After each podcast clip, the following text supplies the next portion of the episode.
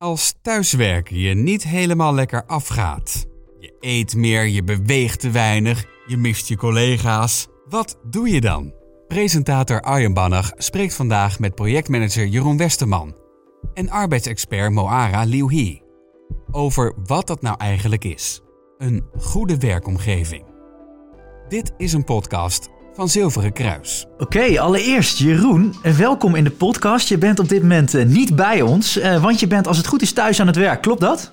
Ja, ja dat klopt. Uh, via Skype hebben we verbinding. Ik, ik zit ja, op mijn werkplek thuis van de afgelopen, nou wat is het, bijna zes maanden al.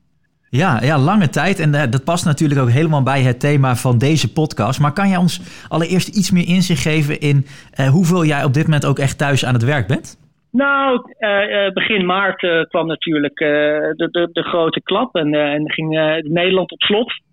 ik had het geluk dat ik die vrijdag als enige met mijn beeldscherm van kantoor wegging. want ik dacht van ja, voor je het weet mogen we maandag niet naar kantoor. Mijn collega's waren iets eigenwijzer. Maar daardoor had ik, had ik die maandag wel gewoon mijn werkplekje al thuis opgezet. Mm ondanks dat wij gewoon een, een, een, mooi groot kantoor hebben, hebben we er toch voor gekozen met het bedrijf om te zeggen van nee, we gaan volledig uh, vijf dagen per week vanuit huis werken. Ja, hey, en hoe is dat voor jou, dat volledig thuiswerken? Nou, dat is uh, nu goed, maar dat was wel even wennen. Ik, ik woon op mezelf, heb als huisdieren twee vissen, maar daar heb je ook niet zo heel veel aan. Dus dat was in het begin wat, wat wennen. Je, je, je mist toch je collega's en je, je interactie en sociale nou ja, je sociale contacten met je collega's. Dus uh, dat, was, dat was wennen. Ik moet zeggen dat er, uh, nou ja, na al die maanden, dat ik toch wel wat meer gewend ben. Maar wel mijn draai heb moeten vinden. Het is niet van harte. Je, je, je zou liever als het kon wel weer naar kantoor gaan, begrijp ik. ja, ik denk dat nu een mix ervan wel werkt, zou, zou, werken voor mij. Maar dat was in het begin zeker niet. In, het, in de eerste paar weken heb ik me wel echt nou, niet, uh, niet prettig gevoeld om uh, lange dagen thuis en, uh, en weinig contact met je collega's. Dat is misschien wel juist een gevoel, een ervaring wat veel mensen zullen herkennen.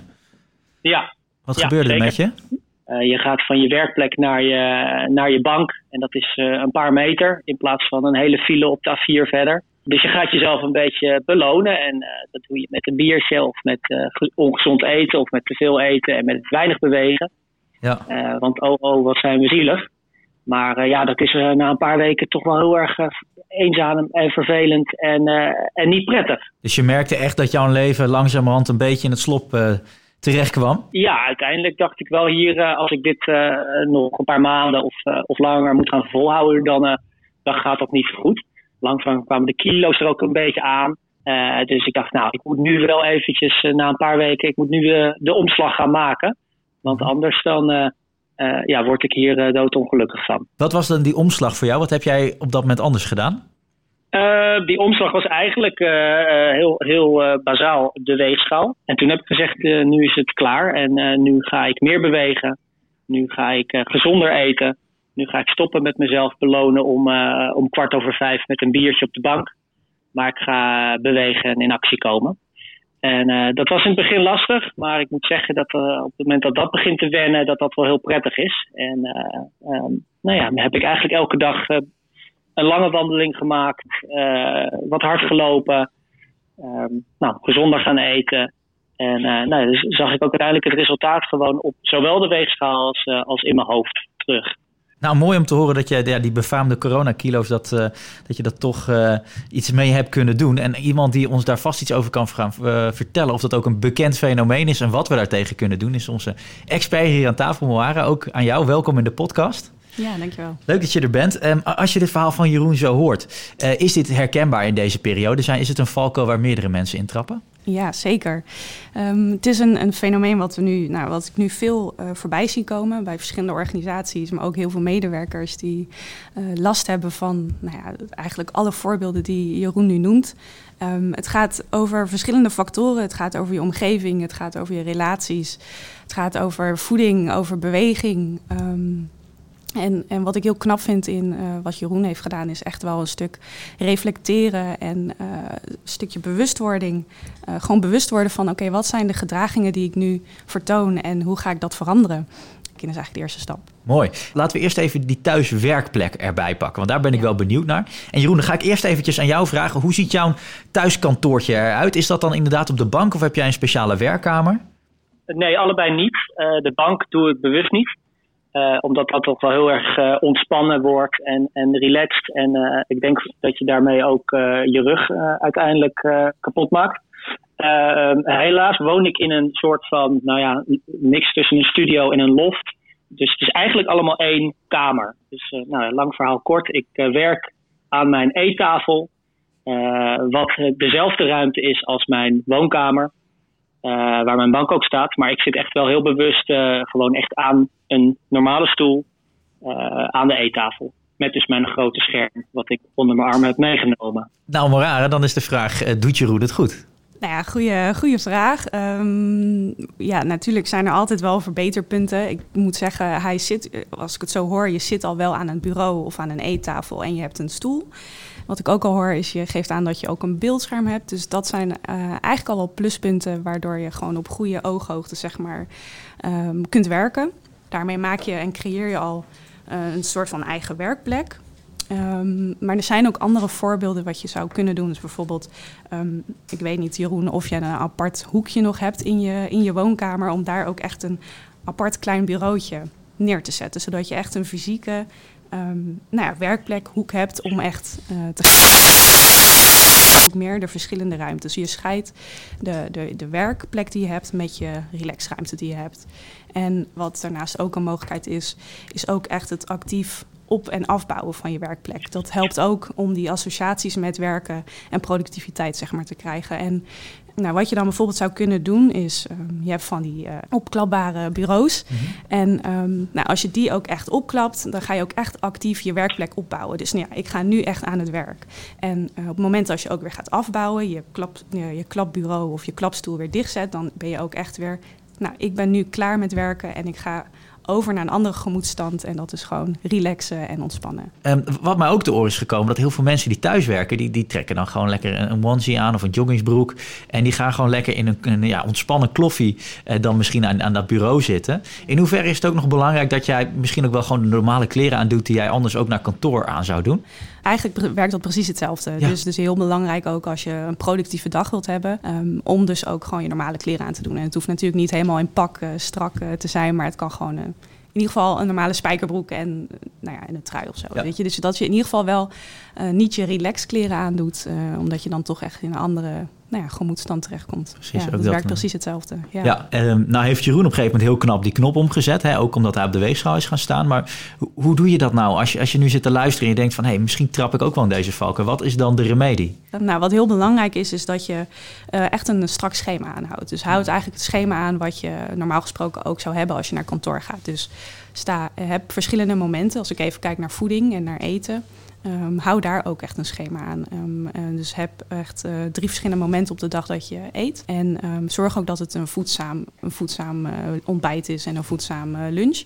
Zodat je ook nou ja, gedurende de dag de energie hebt om productief te zijn en de energie te hebben om gewoon je werk te doen. Want wat je vaak ziet is als mensen vluchtig ontbijten of lunchen, is dat ze dan na een uur al gauw gaan nou naar trek krijgen en dan willen gaan snacken. Daarnaast denk ik ook heel erg belangrijk als je als je pauze neemt en als je luncht of als je ontbijt, doe dat dan niet voor je werkplek of op je werkplek. Uh, dus doe dat echt even afzonderlijk van je, van je laptop of computer. Um, doe dat eigenlijk het liefst technologievrij. Want wat ja. denk ik ook nog wel echt een valko is, is dat mensen dan tijdens hun pauze nog wel even hun mobiel gaan checken. Alle berichten die ze binnen hebben gekregen. Maar dan tijdens die pauze kom je dan ook niet echt tot rust. En um, ben je eigenlijk altijd, eigenlijk altijd gewoon aan het werk. Um, je hersenen zijn altijd actief. Ja. Um, dus dat is ook echt wel een, uh, een advies wat ik zou willen meegeven. Hey, en Jeroen, als je, als je dit zo hoort, hè, wellicht heb jij elementen hier ook van gedaan. Maar uh, de vraag die ik jou zou willen stellen: wat heeft jou nou het allermeest geholpen in uh, ja, nu eigenlijk die knop omzetten? Um, ja, wat, wat, wat Moara ook zei, is dat ritme. Uh, en dat in combinatie met het feit dat ik gewoon meer tijd overhield per dag. Hè. Ik stond niet uh, twee uur per dag in de file. Uh, ja, hield mij eigenlijk, duwde mij richting mijn eigen oplossing. Ik had meer tijd ik moest eventjes van mijn werkplek naar mijn, naar mijn huisomgeving switchen. En wat ik daardoor heb gedaan is, is gedacht van nou, ik, ik, ik ga gewoon wandelen. Ik ga gewoon de deur uit. en ik maak gewoon een wandeling van, van twee uur. En dat zijn dan precies die twee uur die ik normaaliter in de auto had gezeten. Mhm. Ehm, ik, ik had uh, daarbij voor mezelf, want ik ben, ik ben uh, redelijk doelbewust en, en resultaatgericht. Ik dacht, nou, ik wil in ieder geval elke dag 10.000 stappen zetten. Dus hop, een, een stappenteller op mijn telefoon gedownload. dat, dat hielp me behoorlijk om, om zelfs nog s'avonds later te denken van, nou, ik moet nog even een klein blokje om, want ik heb die 10.000 niet. dus dat werd, een, werd voor mij een spel. Um, en ik had net een, uh, een nieuwe camera gekocht. Dus ik dacht, nou, die neem ik mooi mee. En ik ga gewoon foto's maken van de stad. Ik woon midden in de stad in Haarlem. Uh, dus ik dacht, ik ga gewoon uh, een doel stellen. Een doel is in dit geval een bepaald gebouw of een bepaalde brug. of een bepaalde plek in de stad. En daar ga ik naartoe wandelen. Daar maak ik een paar mooie foto's van en ik wandel terug. Um, dus eigenlijk is dat een combinatie van heel veel dingen die mij in eerste instantie niet lukten. Eh, het afsluiten van werk naar leefomgeving, het niet halen van mijn beweegdoelstellingen uh, en het ja, zorgen dat ik niet uh, op de bank plof met een biertje. en het hebben van meer tijd. Oh. Nou, die combinatie heeft me, heeft me naar een, gewoon een dagelijkse lange wandeling, wat ik gewoon elke dag kan doen zonder dat ik spierpijn heb de dag erna. ja, heeft daartoe geleid. En ik denk ook dat wat Mara goed zegt, is er, er is niet uh, één oplossing die voor iedereen geldt. Ik denk niet dat, uh, dat iedereen nu massaal uh, twee uur per dag moet gaan wandelen en foto's moet maken van, van gebouwen en kerken. Maar nou ja, zoek voor jezelf uit wat, wat voor jou helpt en wat voor jou elke dag een haalbaar doel is. Ja. Nou, en, en wat ik een heel mooi element vind in wat jij aangeeft, Jeroen, is dat je vooral ook hebt gekeken van oké, het moet nu anders. Maar hoe ga ik dat ook voor mezelf leuk en aantrekkelijk maken? Hè? Want het kan misschien zijn dat het troostbiertje wel uh, ontzettend leuk en, en, is en jou goed bevalt en je goed smaakt. Maar als je nu uh, toch moet wandelen, ja, hoe ga je er iets leuks van maken? Nou, voor jou is dat dan, dan met een camera op pad en mooie foto's maken. En dan zorg je toch dat dat geen straf wordt. Dus ik denk dat dat een, een, een mooie overdenking is ook voor de mensen thuis als je dit dan luistert. Hè? Van hoe kan je het uh, ja, dat meer bewegen of dat iets gezonder eten of je werkplek leuk maken? Hoe kan je dat ook op een aantrekkelijke manier voor jezelf integreren in je, in je thuiswerksituatie? Absoluut. Het is ook de enige manier, denk ik, om het vol te houden. Als je het zelf leuk vindt en als je zelf die motivatie van binnenuit kan voelen en kan opwekken. Ja, zeker. Moara, als we kijken naar uh, de rol die werkgevers uh, spelen in de thuiswerkplek van, uh, van, van medewerkers, hoe kijk jij daar tegenaan? Welke rol zouden ze daarin moeten pakken? Um, nou ja, werkgevers hebben hier een hele belangrijke rol in. Um, het is denk ik ook goed om te weten dat uh, werkgevers ook een zorgplicht hebben. Uh, vanuit de Arbowet um, nou, moet ook gezorgd worden voor een gezonde en veilige werkomgeving uh, voor medewerkers. En dit geldt ook voor de thuiswerkplek. Dus nou, de plicht van de medewerker hierin is dus er echt voor te zorgen dat je een goed bureau hebt, een goede stoel en echt een goede werkplek om eigenlijk je werk te kunnen verrichten. En nou ja, veel werkgevers stellen hiervoor ook bepaalde middelen of faciliteren ook regelingen hiervoor um, waar medewerkers gebruik van kunnen maken. En dat is heel erg per bedrijf verschillend, per werkgever weer verschillend. Um, dus ja, eigenlijk mijn advies is ook altijd om even bij je eigen werkgever te checken van wat zijn de mogelijkheden, wat zijn de regelingen die ik, waar ik als medewerker gebruik van kan maken. Vaak verbaast het je denk ik nog wel wat voor regelingen er zijn. want ik ken ook werkgevers die een, een budget hebben waar een medewerker 1000 euro kan besteden aan bureaustoelen of aan eh, een beeldscherm. En, uh, maar er zijn ook uh, werkplekonderzoeken die je zou kunnen laten doen thuis. Van, om, te laten onderzoeken hoe goed is mijn werkplek ingericht. Dus er zijn wel verschillende mogelijkheden.